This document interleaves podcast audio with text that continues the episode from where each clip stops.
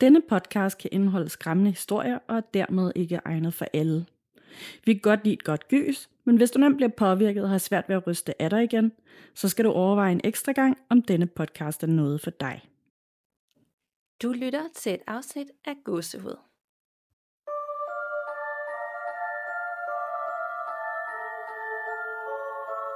Hej Nana. Hej Danika. Og hej derude, og velkommen til episode 136. Dejligt øh, afsnit bare med lytterberetninger fra jer. Ja, og det elsker vi jo, og i dag har vi fem forskellige mere. Jeg igen, igen, igen synes jeg, jeg har fundet nogle, i den her gang, virkelig uhyggelige af slagsen. Yes, det synes jeg også, jeg har. Jeg har fundet en, der er mega, mega creepy, og så har jeg fundet en, der bare er sådan dejlig rørende. Ja, og jeg tænker næsten, det var svært at overgå for sidst, da du havde den her beretning med, med dæmonen. Øh, men det kan godt være, at vi kan nå op på det niveau igen.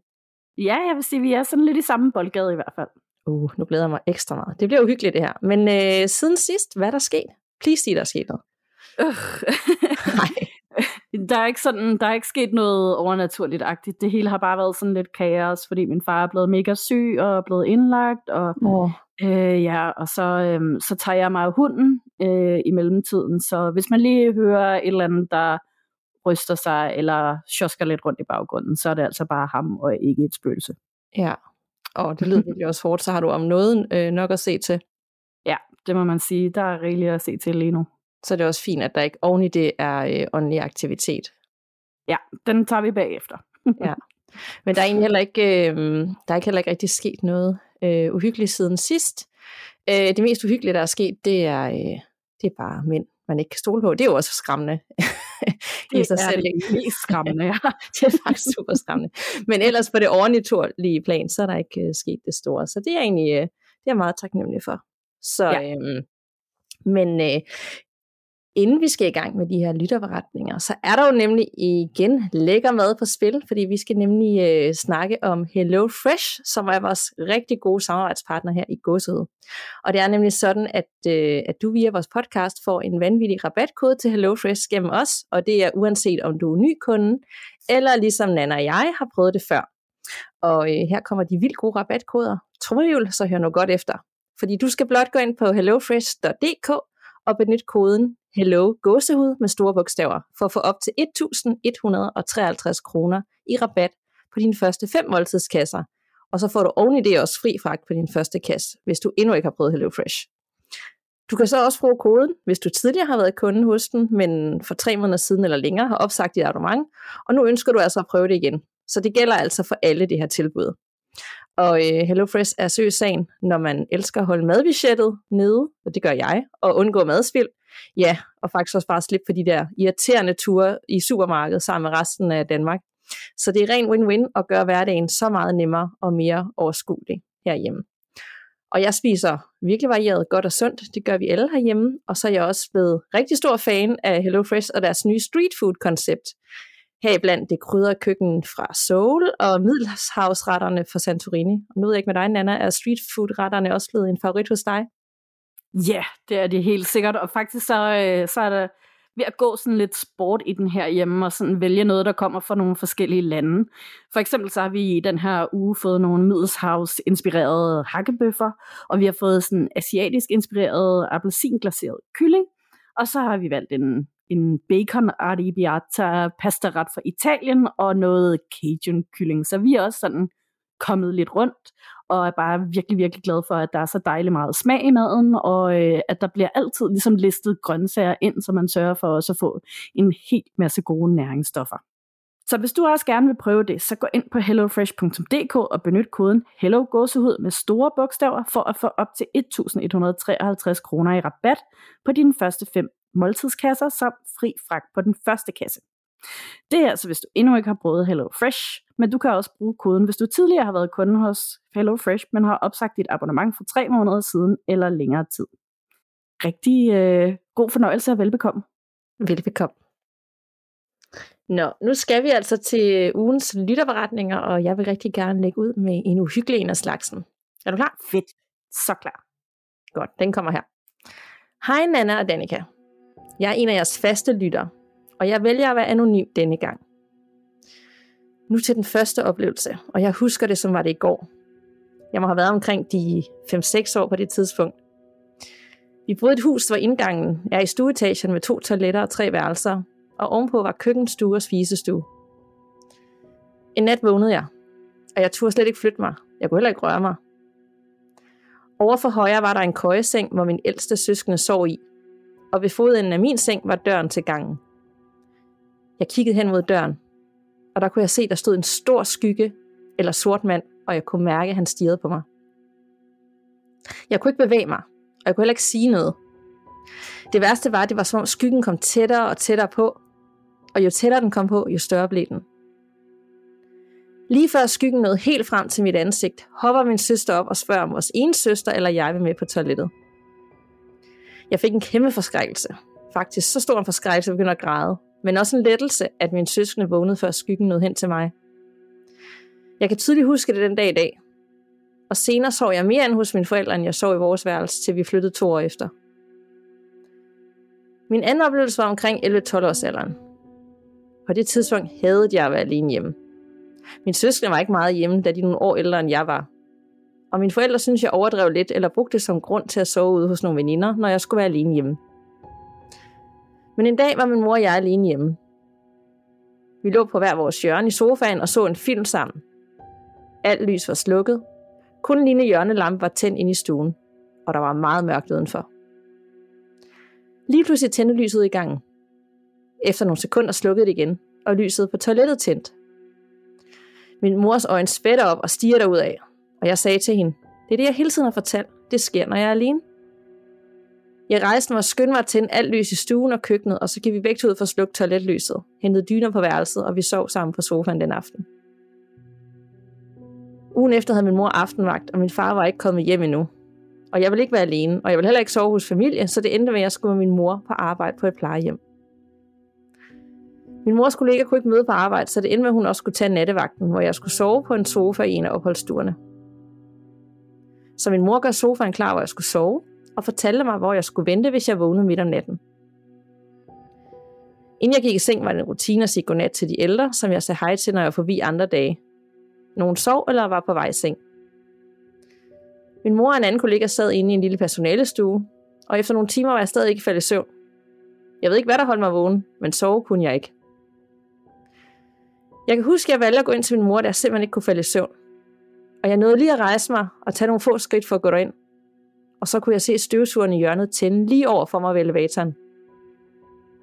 Jeg stivner, for jeg kunne se, at stikket ikke var slået til for min vinkel.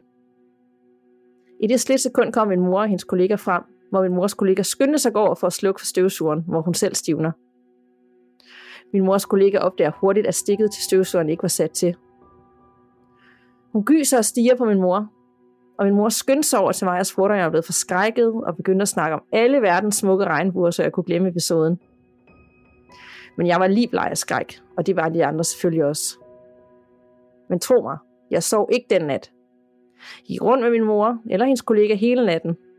Og siden da har min mor måttet blive hjemme med mig, når jeg ingen barnepige havde, for jeg skulle ikke med på arbejde igen. Tredje historie. Jeg har en søn, der på daværende tidspunkt var to og et halvt år gammel. Min søn har altid kunne kommunikere eller lege med nogen, vi andre ikke kan se. Som jeg efterhånden er blevet vant til. Så en dag nævner min veninde i en telefonsamtale, at hun er blevet bange for at være hjemme, og hun sover hos sine forældre eller bedstemor. Og hun har kun boet for sig selv i et halvt år. En anden dag mødte vi hende, da vi handlede. Og vi blev enige om, at vi tog med hende på besøg.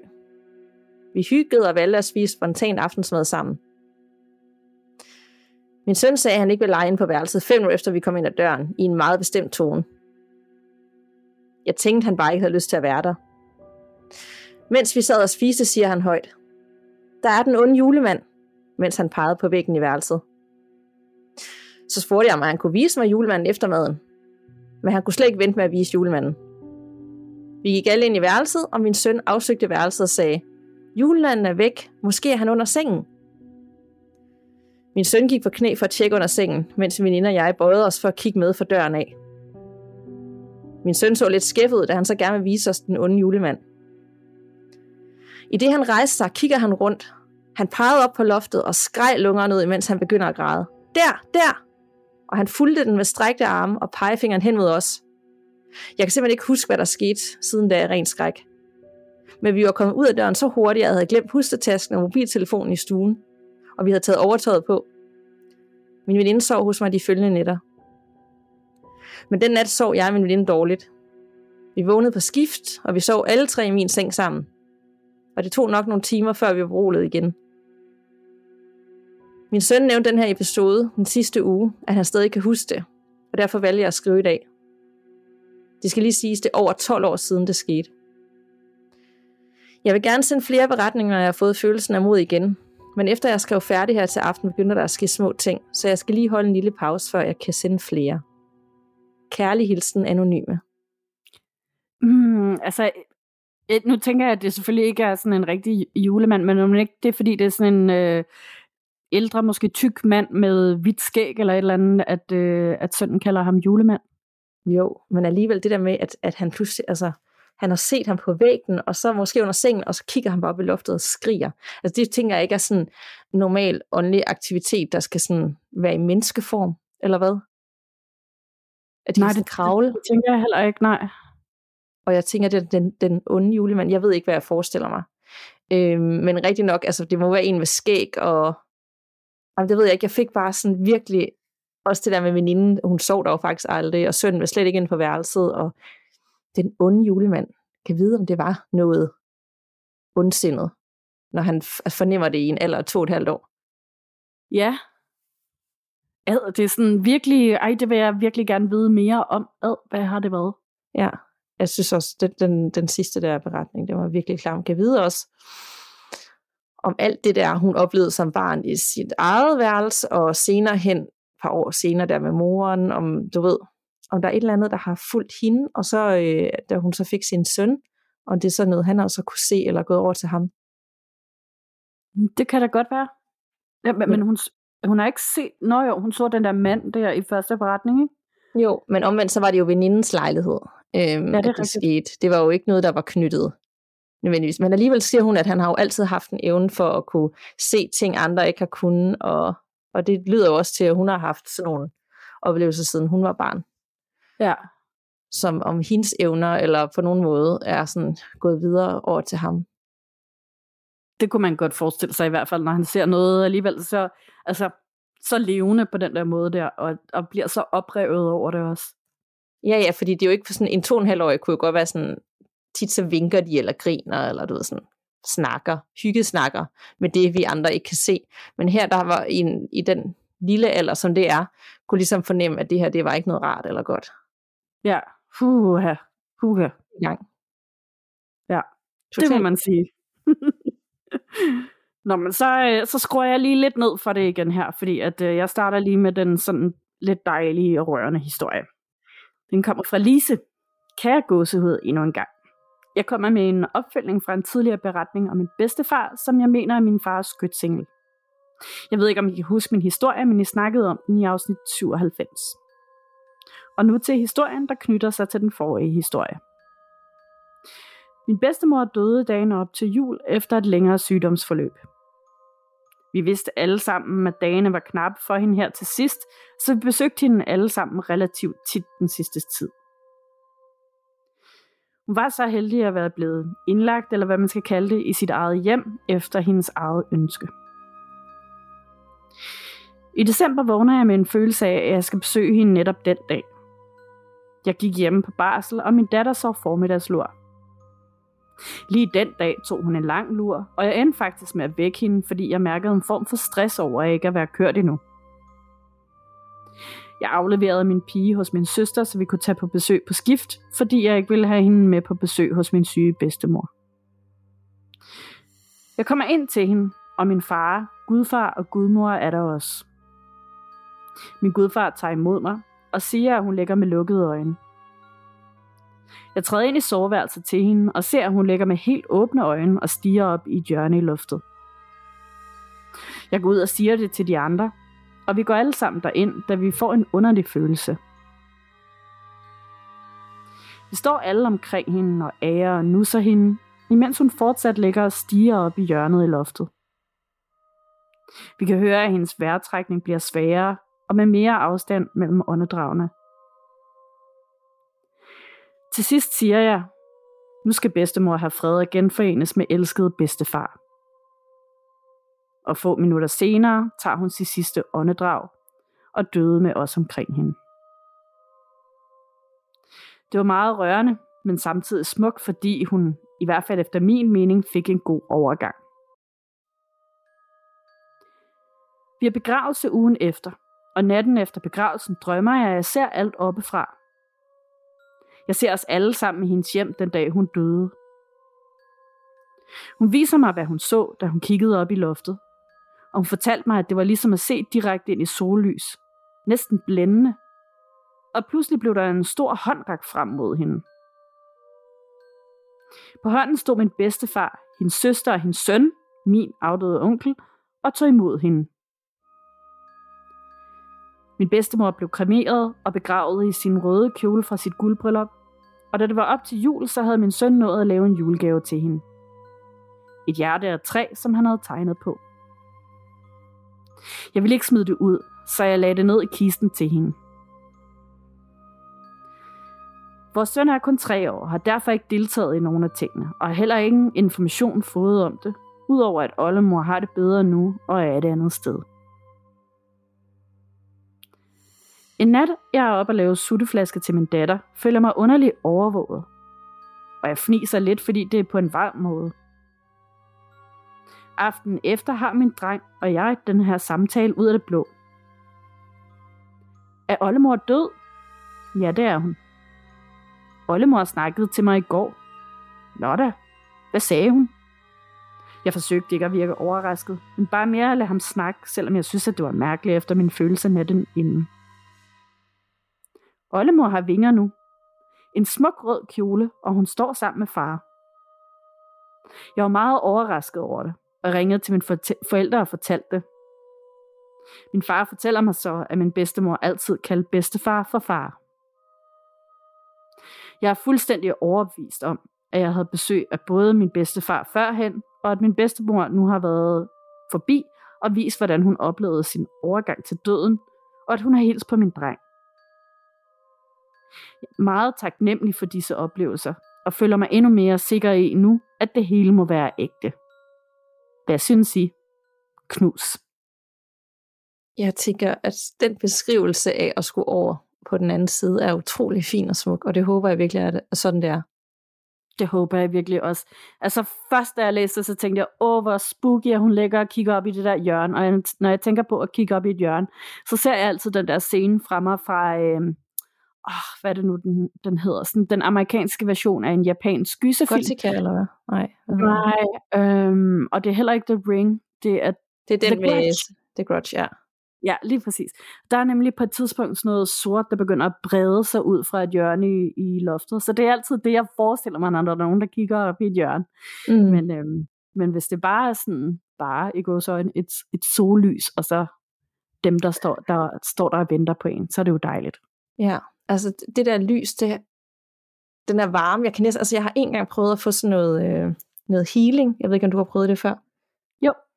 Og der, øh, der havde jeg en oplevelse af, at da jeg lå på øh, den der brix, at så lige pludselig så, altså, var det som om, at der bare kom sådan virkelig sol ind igennem vinduet, og sådan varmede kroppen op, og alt blev bare sådan nærmest hvidt, men jeg havde lukket øjnene. Øh, ja. Og der var ikke sol ind af vinduet, men den følelse, jeg fik i kroppen, og jeg tænker også, det er, no, det er derfor, mange mediterer. Det gør jeg ikke men det burde jeg nok gøre. Øh, den der, man kan sådan fremkalde den der følelse af komplet sådan følelsesløshed og lys og varme, men uden det er der. Og nu har jeg prøvet den ene gang under healing. Hvis det er den følelse, der kommer frem, når at man, og man sådan bliver genforenet med folk, man holder af, så, så er det på en eller anden måde slet ikke, det er slet ikke så skræmmende for mig så. Nej, overhovedet ikke. Altså hvis det bare er, det, det var nemlig, jeg prøvede lidt af det, eller det samme. Øhm, også den der varme, og, og selvom jeg havde lukket øjnene, så føltes det også som om, jeg lige pludselig kunne se en hel masse sollys. Øhm, og det, det er jo bare en virkelig dejlig følelse. Altså, og jeg, jeg har altid sådan total grad for døden, at det skal være meget smertefuldt og gøre ondt eller føles ubehageligt. Men, men det der, det, det er okay. Ja, det er sådan, nu får, nu får jeg fred. Sådan peaceful. Bare sådan ja. svæve over i noget andet. Øhm, og hvis man tror på noget andet, at den, det, altså der bliver man så genforenet, og der er, der er ikke, man er ikke begrænset af tid og stress og ja og smerte og krig og øde. Altså alle de der ting, de eksisterer ikke. Det er bare sådan et fredfyldt sted, hvor der bare kun er ja. kærlighed. Det er en rar tanke. Så meget, dejligt. Meget, meget fin beretning, som også giver anledning til refleksion, og jeg kan godt forstå, at hun også tænker, at hun er helt overbevist om, at, at hun skulle have vist, hvordan det kunne være, og det skulle både give videre til hende, men også sønnen, og ja, jeg synes, det var en meget, meget fin beretning, vi fik. Det var virkelig en dejlig en, ja. Det var godt oven på den anden. Ja. er du klar til endnu en? Mega klar. Og det er for Anna og handler om et øh, velbesøgt hus med ånder efter en skilsmisse. Hej Danika og Nana. Tak for en skøn podcast, og jeg lytter til den så ofte jeg tør. Jeg skriver at den anden dag hørte jeres nyeste podcast episode. Her ønsker I flere lytterberetninger, da vi er bange for at løbe tør en dag. Og derfor tænkte jeg, at jeg vil komme med mit bud på en lytterberetning. Mine forældre blev skilt, da jeg var fem år gammel, og mine to brødre og jeg skulle derfor flytte med vores mor ind i et nyt hus. Dengang var der to værelser på overetagen, og her fik jeg mærkeligt nok det største værelse, som mere eller mindre fyldte hele overetagen. Problemet var bare, at jeg virkelig ikke kunne lide at være derinde. Især ikke for enden af rummet, hvor min seng også stod. Jeg kunne ikke rigtig fortælle min familie, hvorfor jeg ikke brød mig om at være der, men det gav mig mye. Jeg husker dog ikke at have oplevet noget uhyggeligt der på det tidspunkt. I hvert fald ikke endnu. Da jeg blev lidt ældre, skiftede min storebror og mig derfor værelse. Han ville nemlig gerne have det store værelse, og jeg var glad for at slippe for det. Her begyndte der for alvor at vise sig, hvorfor jeg ikke brød mig om at være derinde. Dagligt hørte både min familie og jeg, at det lød som om nogen gik ind på værelset. Og det var på alle tidspunkter af dagen.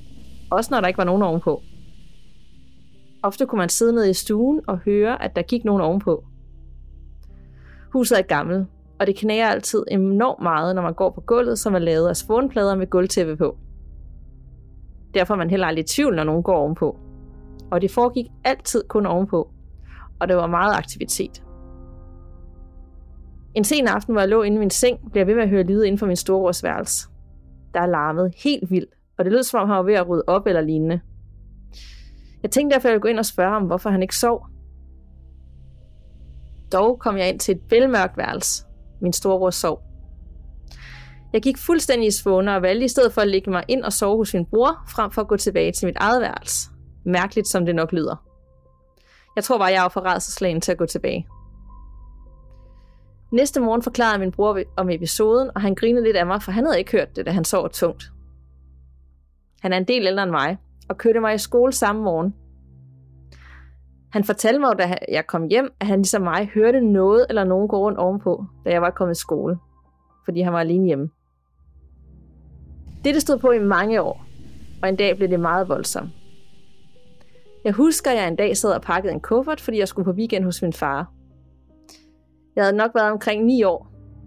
Døren stod for en gang skyld åben ind til min storebrors værelse, for jeg vil normalt altid lukke den, da værelset som sagt gav mig mye kryb. Lige pludselig kom der en masse høje lyde. Det lød simpelthen som om, der var en, der løb tværs over værelset. Jeg blev så skræmt, at jeg nærmest fløj ned af vores ellers meget stejle trappe. Og resten af dagen sad jeg nede i stuen og så tegnefilm og turde ikke bevæge mig ovenpå. Det husker jeg stadig som værende en af de mest vilde oplevelser i mit liv. Det var så tydeligt, at jeg ikke var alene ovenpå, og det skræmmer mig stadig den dag i dag. Efterfølgende har min familie og jeg ofte hørt nogen gå deroppe. Dog lærer man med tiden at ignorere det og leve med, at det er sådan, det er at bo i det hus. Dog havde min storebror en oplevelse for nyligt, da han var hjemme på besøg og sov med sin kæreste. Her lå de inde i det gamle værelse, samme sted som min gamle seng stod. Vores mor har sat en gæsteseng og to gamle lamper på hver sin side. Og det er sådan nogle lamper, hvor man skal rykke i snoren, for at lampen tænder. Min bror og hans kæreste lå op i sengen, og pludselig så de lyset blev tændt, og snoren dinglede. Så uhyggeligt. Dog formodede de at så videre derinde. Det vil jeg aldrig kunne. Derudover blev jeg sidste år faster for første gang til en nu snart halvandenårig dreng, og han er for alvor begyndt at kunne snakke og grine helt vildt. Vi har efterhånden gentagende gange oplevet, at han snakker ud i luften samt griner og vinker. En dag min mor og hendes kæreste skulle passe ham, kunne han ikke sove. Hun tog ham derfor op med ind i stuen, og pludselig begyndte min nevø at skraldgrine og kigge ud i luften, og der var vel at mærke ikke nogen. Her fortæller min mor og hendes kæreste så, at de pludselig oplevede en lugt af piberøg. Min bedstefar røg pibe engang, og derfor tror jeg også, de oplevede det som en hyggelig, men underlig oplevelse. Vi har aldrig fået svar på, hvem det er, der går rundt oven på min mors første etage. Vi har da ofte snakket om at få et medie ud for at fortælle nærmere. Og om det var min bedstefar, der kom på besøg den dag, det kan man aldrig vide. Dog er jeg ikke et sekund i tvivl om, at der findes mere mellem himmel og jord, end man lige går og tror. Især med de oplevelser, jeg selv har haft gennem min barndom. Beklager for det lange skriv, men jeg håber, I kan bruge lytterberetningen i fremtiden. Mange hilsner fra Anna. Og det kunne vi bestemt godt. Det kunne vi. Wow, den der oplevelse, Ja, at, øh, at hun sidder og pakker kufferten, og så lige pludselig, så, øh, så er der bare nogen, der sådan, jeg forestiller mig bare, at sådan rigtig løber virkelig tungt og sådan tramper. Altså det er virkelig, altså den, det var faktisk det mest skræmmende i hele den retning, det var da den her person løb igennem rummet. Ja, det synes jeg også, det der med, at det bevæger sig hurtigt, fordi det er sådan lidt mere uterrenligt, så ved man ikke, om det lige pludselig kommer hen til en, eller hvad det gør, ikke? Også fordi sådan, det skaber mere den der chok-effekt, end når det bare er sådan øh, små, langsomme, tunge skridt. Ja, og måske er det også, fordi normalt så er de jo nede under, når de kan høre det. Nu går der nogen ovenpå igen. Men her, der Ugh. sidder hun jo altså siden af og pakker en kuffert. Hun er alene. Og så lige den dag, at døren åbner ind til det værelse, og det plejer den ikke at være, fordi hun ved godt, det er ikke et godt sted. Øhm, og så ja. er det som om, at den her åndelige aktivitet udnytter situationen til ligesom at virkelig gøre et spektakel, altså lave et spektakel og virkelig løbe. Sådan, jamen, den der følelse af, at nogen bare, sådan, jeg forestiller mig, man kan bare høre en sprint, og det kommer bare tættere på en. Ja, det er Altså- virkelig, virkelig ulækkert. Jeg vil også bare smide alt, hvad jeg havde i hænderne, og bare sådan, jeg vil, jeg vil ikke engang tage trinene ned ad trappen. Det vil bare være sådan fra det første trin til det sidste, og så jeg jeg bare fortsætte ud af huset. Ja, ja, helt sikkert. Bare springe ned af i, ja, sådan et trin ned. Det er bare et trin, og så bare aldrig komme igen. Nej, altså det er virkelig, vir- jeg, bl- altså jeg bliver simpelthen ved med at blive imponeret over, hvor meget man sådan ligesom kan vende sig til, at nu har vi bare vendet os til, at det er sådan at bo i det hus, at man hører de der ting der. Ja, og hvor mange år er det stået på? Hun skriver, at øh, forældrene blev skilt, da hun var fem. Og det lyder, hun bor jo ikke hjemme længere. Nej, Og, de har, og det er så, hvis, måske er det 20 år, hvor der ikke har været en klaviant eller et medie forbi og prøve, altså jeg vil slet ikke kunne vente to uger til at finde ud af, hvem det var, hvad det var, hvem skår på den anden side. Er det, en, er det bedstefaren, eller er det noget andet? Er der flere? Altså, der er så mange spørgsmål. det er der virkelig. Altså jeg synes også bare, at de skal få den klaverjant ud med det samme. Ja. At det, det kan være, at nogen de bare tænker, jamen det er bare sådan, altså de vender sig til dem, de er også nærmest sådan, de nye normale, det er sådan en tryghed, så hvis de lyde pludselig stopper, eller der ikke er nogen i huset, kommer man så til at savne det. Ja, det, jeg kan faktisk godt forstå, at man måske kan have den der følelse. Især hvis ikke man sådan er decideret bange for det, eller føler, at det har været noget troende, ikke? Ja. Og så kom jeg sådan til at tænke på, at vide, hvor tit os, der bor i lejligheder, egentlig har hørt noget spørgeri fra de andre lejligheder, men hvor man bare har tænkt, nå, det er bare naboen, der er hjemme. Gud ja. det er det. det man, vil, man vil jo aldrig tænke, at det ikke var naboen. Nej, præcis. Så, det, så, så derfor, så, ja, det er rigtigt, man kunne have haft vildt mange oplevelser, uden nogensinde, at det gik op for en. Ja, ja, sagtens. Det er kun, Især hvis man sådan lige ved, at naboen ikke er der, måske, og så kan høre man noget derindefra, så er det mærkeligt, ikke? Men, Jamen, så kan det jo så være den næste nabo, eller en eller anden, du ved, man kan aldrig helt placere, hvor en lyd kommer fra, også men ligesom når der er nogen, der holder festen. Er det overboen, ja. eller er det ham hen i den næste, og du ved, det har jeg Ja. selv prøvet at skulle regne ud mange gange, og jeg har aldrig regnet ud. Nej, det er fuldstændig det samme her. Det er umuligt at høre. Især når det er sådan noget øh, betonbyggeri, så, så er det virkelig svært at høre. Ja. Ja.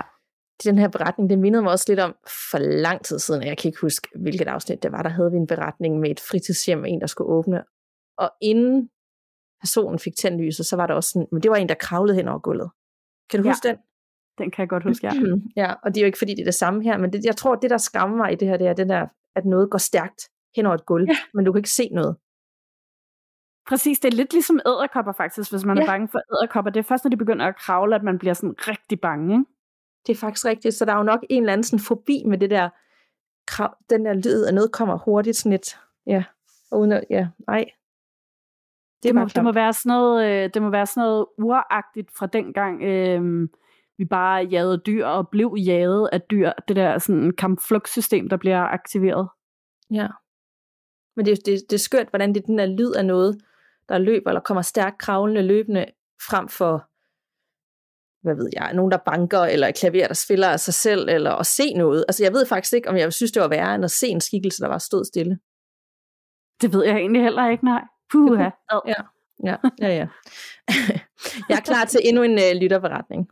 Yes, og det er endnu en lidt dæmonisk en. Uh. Ja, yeah, fra S. Kære gåsehud, jeg har længe tænkt på at tage kontakt til jer, da jeg har et par ret interessante oplevelser, som jeg gerne vil dele med jer, nu hvor der endelig er en platform til det.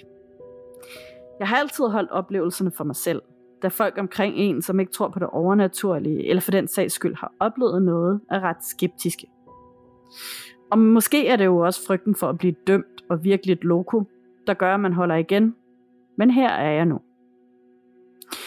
Det skal lige siges, at jeg som menneske altid har været ret sensitiv, og altid har kunne fornemme energier og stemninger omkring mig, uden decideret at sige, at jeg har klaverjante evner. Det vil sige, det svarer til at gå ind i et rum, og så fornemme, hvad alle føler, samt hvilket humør de er i, hvilket både kan være en gave, men også en forbandelse.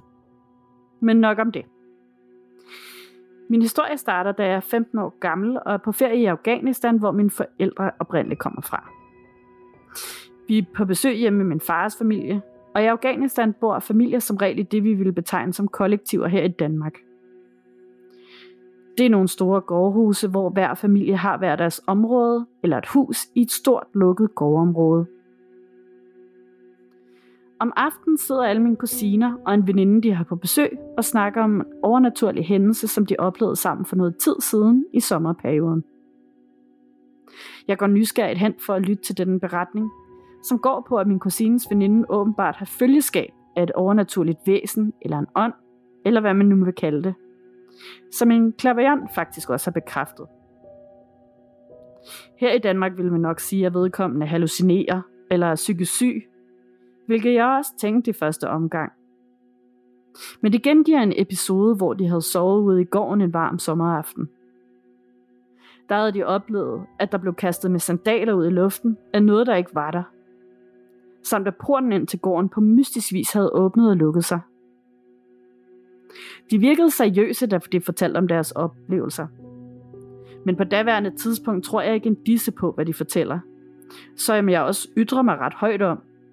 Og jeg var sikker på, at de bare prøvede at skræmme en vesterlænding som mig. Så jeg vælger at forlade selskabet i teenagevrede og ryst på hovedet. Det bliver midnat, og jeg har lykkeligt fortrængt, eller rettere sagt glemt deres historie for tidligere på aftenen.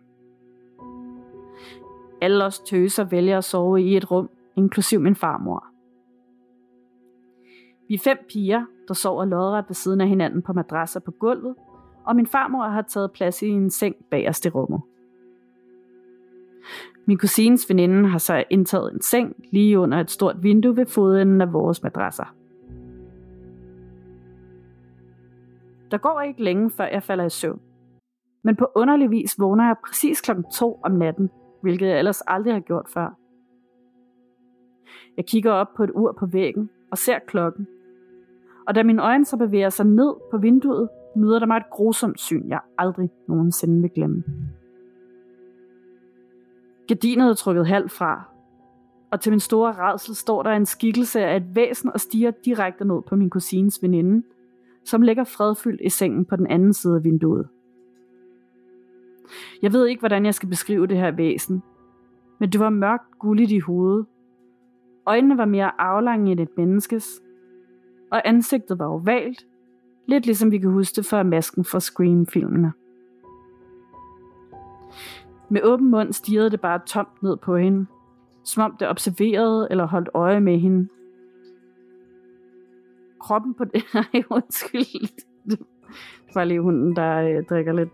Cute. Det er sådan lidt øh, en lydeffekt til vores beretning. Jeg forestiller mig, at der er vand, der løber ud foran det her hus i Afghanistan. Sig det ja, det er rigtigt. Så det er fint. Er du, ja, er du færdig? Nej, jeg skal lige drikke lidt mere. Mm. med åben mund stirrede det bare tomt ned på hende. Som om det observerede eller holdt øje med hende og kroppen på det her væsen stopper bare på midten. Min krop fryser til is. Mit hjerte pumper afsted, og jeg kan hverken bevæge mig eller noget. Jeg kigger igen, og den står stadigvæk uden for vinduet og stiger ned i hovedet på hende. Jeg prøver at få fremstammet et ord og røre min kusine, som ligger ved siden af mig, for at vække hende, men min krop er fuldstændig frosset fast. Jeg ligger så der med øjnene lukket, i frygt for, at hvis jeg åbner dem, så står den pludselig foran mig.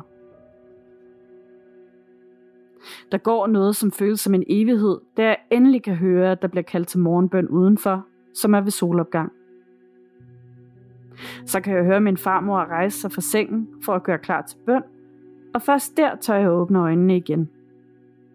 Og da jeg kigger op på vinduet, er gardinet trykket helt for, som da vi gik til køjs. Da vi så alle sammen sidder til morgenmaden, sidder jeg noget rystet og chokeret og prøver at fortælle, hvad det er, jeg oplevede i nat. Jeg kan mærke, at de andre ikke tager det så tungt, og de siger, at de er vant til, at det spørger i huset, og så snakker de bare videre.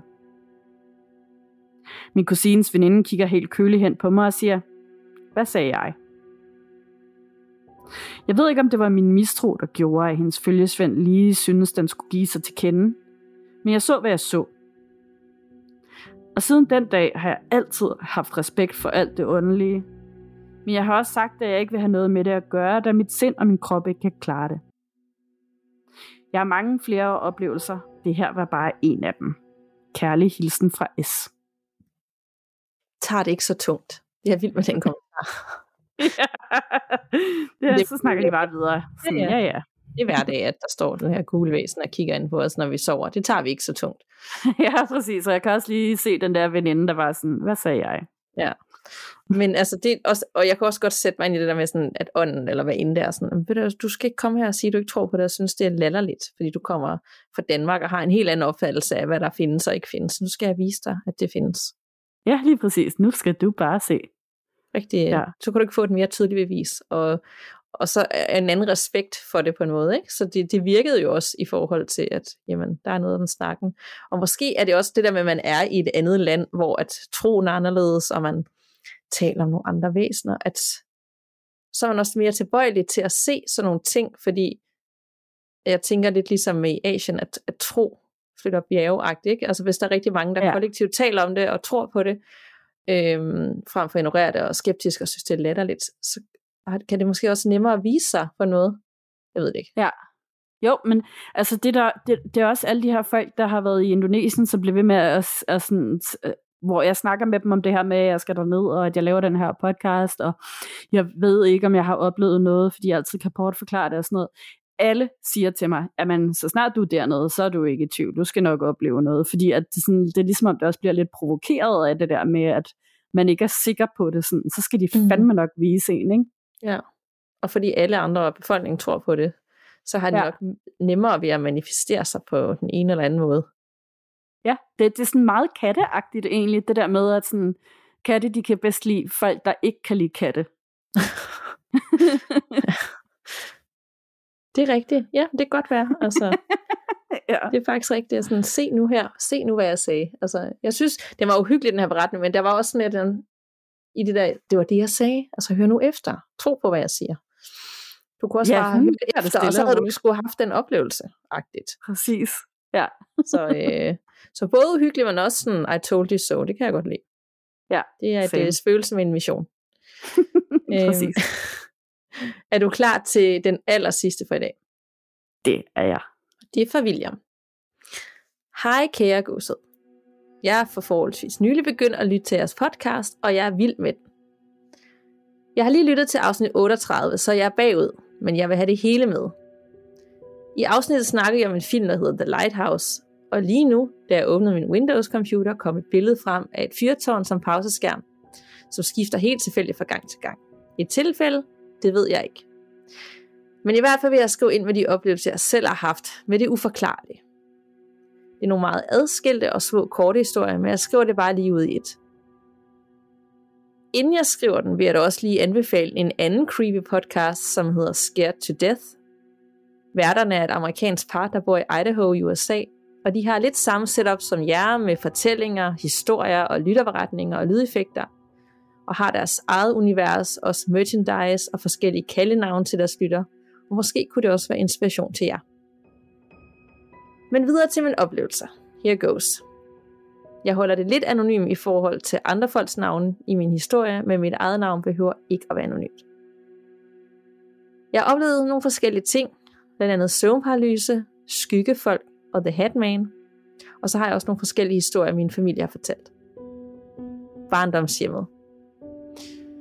Jeg er vokset op i et gammelt hus fra 1902 i en lille havneby.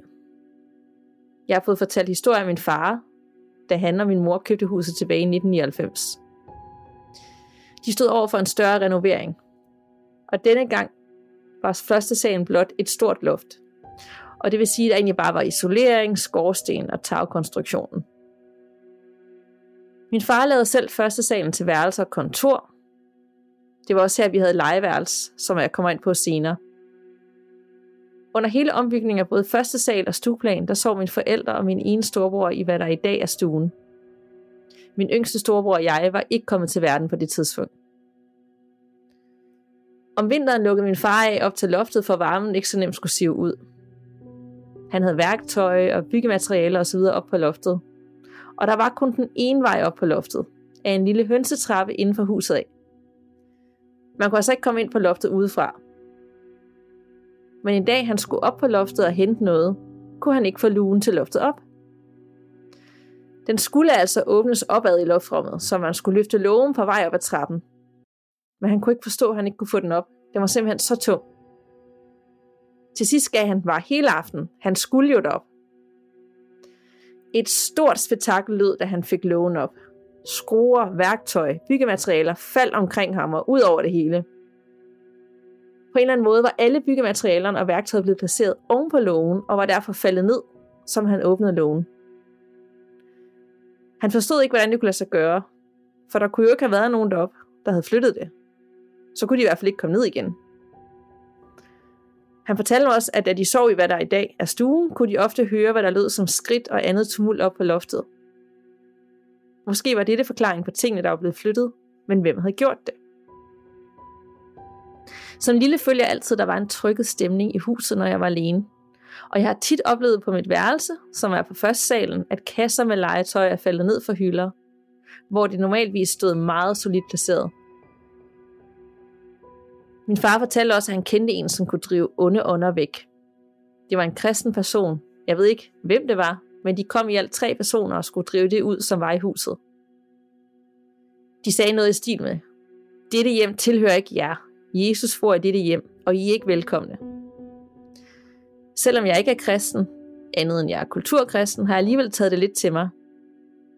Af til, hvis jeg er hjemme med mine forældre, og jeg hører noget eller føler noget, siger jeg bare til mig selv, her bor Jesus, og griner lidt af det. Det er skørt, men det føles som om det virker.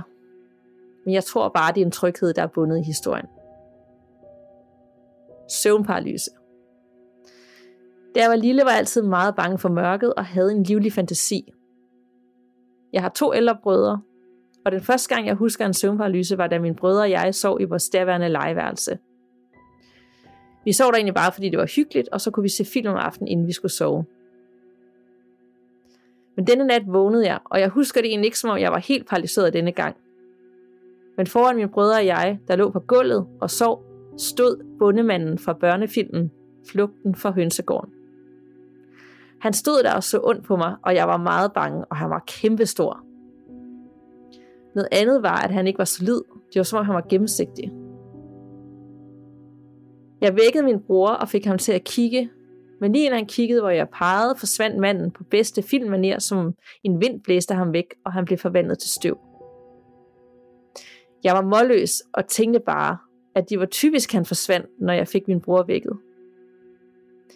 Min bror lader sig bare til at sove igen, da der ikke noget at se, og fortalte mig, at det bare var et mareridt. Jeg tænkte, det var utroligt, og jeg forstod det ikke. Det virkede som om det var virkeligt. Men da jeg kiggede på gulvet, hvor manden havde stået, stod hans gennemsigtige støvler stadig på gulvet. Jeg kan ikke huske præcis, hvad jeg så har gjort, men jeg har sikkert gennem under dynen og faldet i søvn igen. Senere, da jeg fik mit eget værelse, som jeg var hunderad for sove i, havde jeg også en del oplevelser. Nok mest af alt mareridt. Men noget jeg tydeligt husker var en nat, jeg sov og vågnede i paralysetilstand til, at tre store glus, glupske vareugle kom ind på mit værelse. De snusede søgende rundt, som om de ledte efter mig, og jeg var sikker på, at de ville æde mig. Jeg fik sikkert gennem under dynen og råb på min far, men jeg tror blot, det var min fantasi. Der var i hvert fald ikke nogen vareulve, men jeg husker det som en meget ubehagelig oplevelse. Af min oplevelse har søvnparalyse, hvor jeg fysisk oplever, at der kommer nogen efter mig udelukkende hver, da jeg var barn. Det er som om min fantasi er forsvundet med årene. Jeg oplever stadig søvnparalyse af og til, men oftest er det, hvor jeg vågner og prøver at råbe og skrige på hjælp, fordi jeg ikke kan bevæge mig. Men der kommer kun stumme, meget lave lyde ud. Det er super ubehageligt, men efterhånden er jeg bekendt med, hvad der sker, når det sker.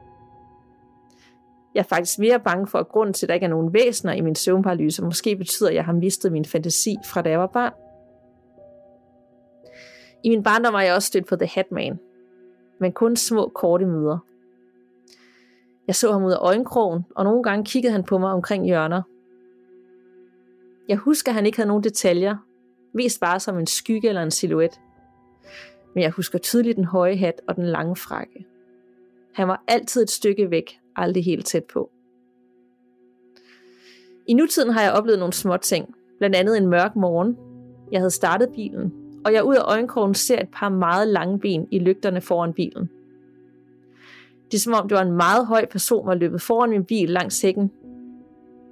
Der var sikkert 30 meter foran bilen.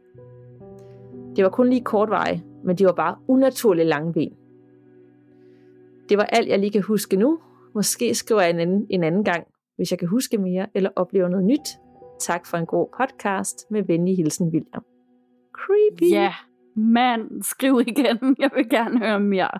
Det var nogle creepy nogen. Mega, men altså på en eller anden måde selvfølgelig også, at sådan, okay, det kunne lige så godt have været sket for mig, det der med, det var sådan lidt fjollet, at det var den der bundemand, der var ond og vise sig i søvnparalysen, ikke? Ja. Det kunne også have været sket for mig. Og, og så det der med de tre vareulve, jeg har nemlig også altid haft en ting med vareulve, jeg kan ikke huske, at jeg nogensinde har øh, øh, sådan, følt, at jeg har set nogen, men, men, men altså, det var sådan noget, jeg meget livligt kunne have forestillet mig også, dengang jeg var lille og havde rigtig meget angst. Ja. Men det var alligevel vildt det der med bundemanden, og han har sådan vedhæftet et billede af den her bunden for den her film. Jeg kan huske godt filmen. Øhm, at han ser det, og broren siger, det er nok bare et meget, og så kigger han ned, og så står støvlerne der stadigvæk. Ja, det er sådan, der springer den lidt ud af en søvnparalyse, ikke? og det er sindssygt creepy. Og så sker det jo samtidig i det her hus, hvor at, øh, der er sket mange creepy ting, og hvor der har været tre øh, folk forbi for at uddrive det onde.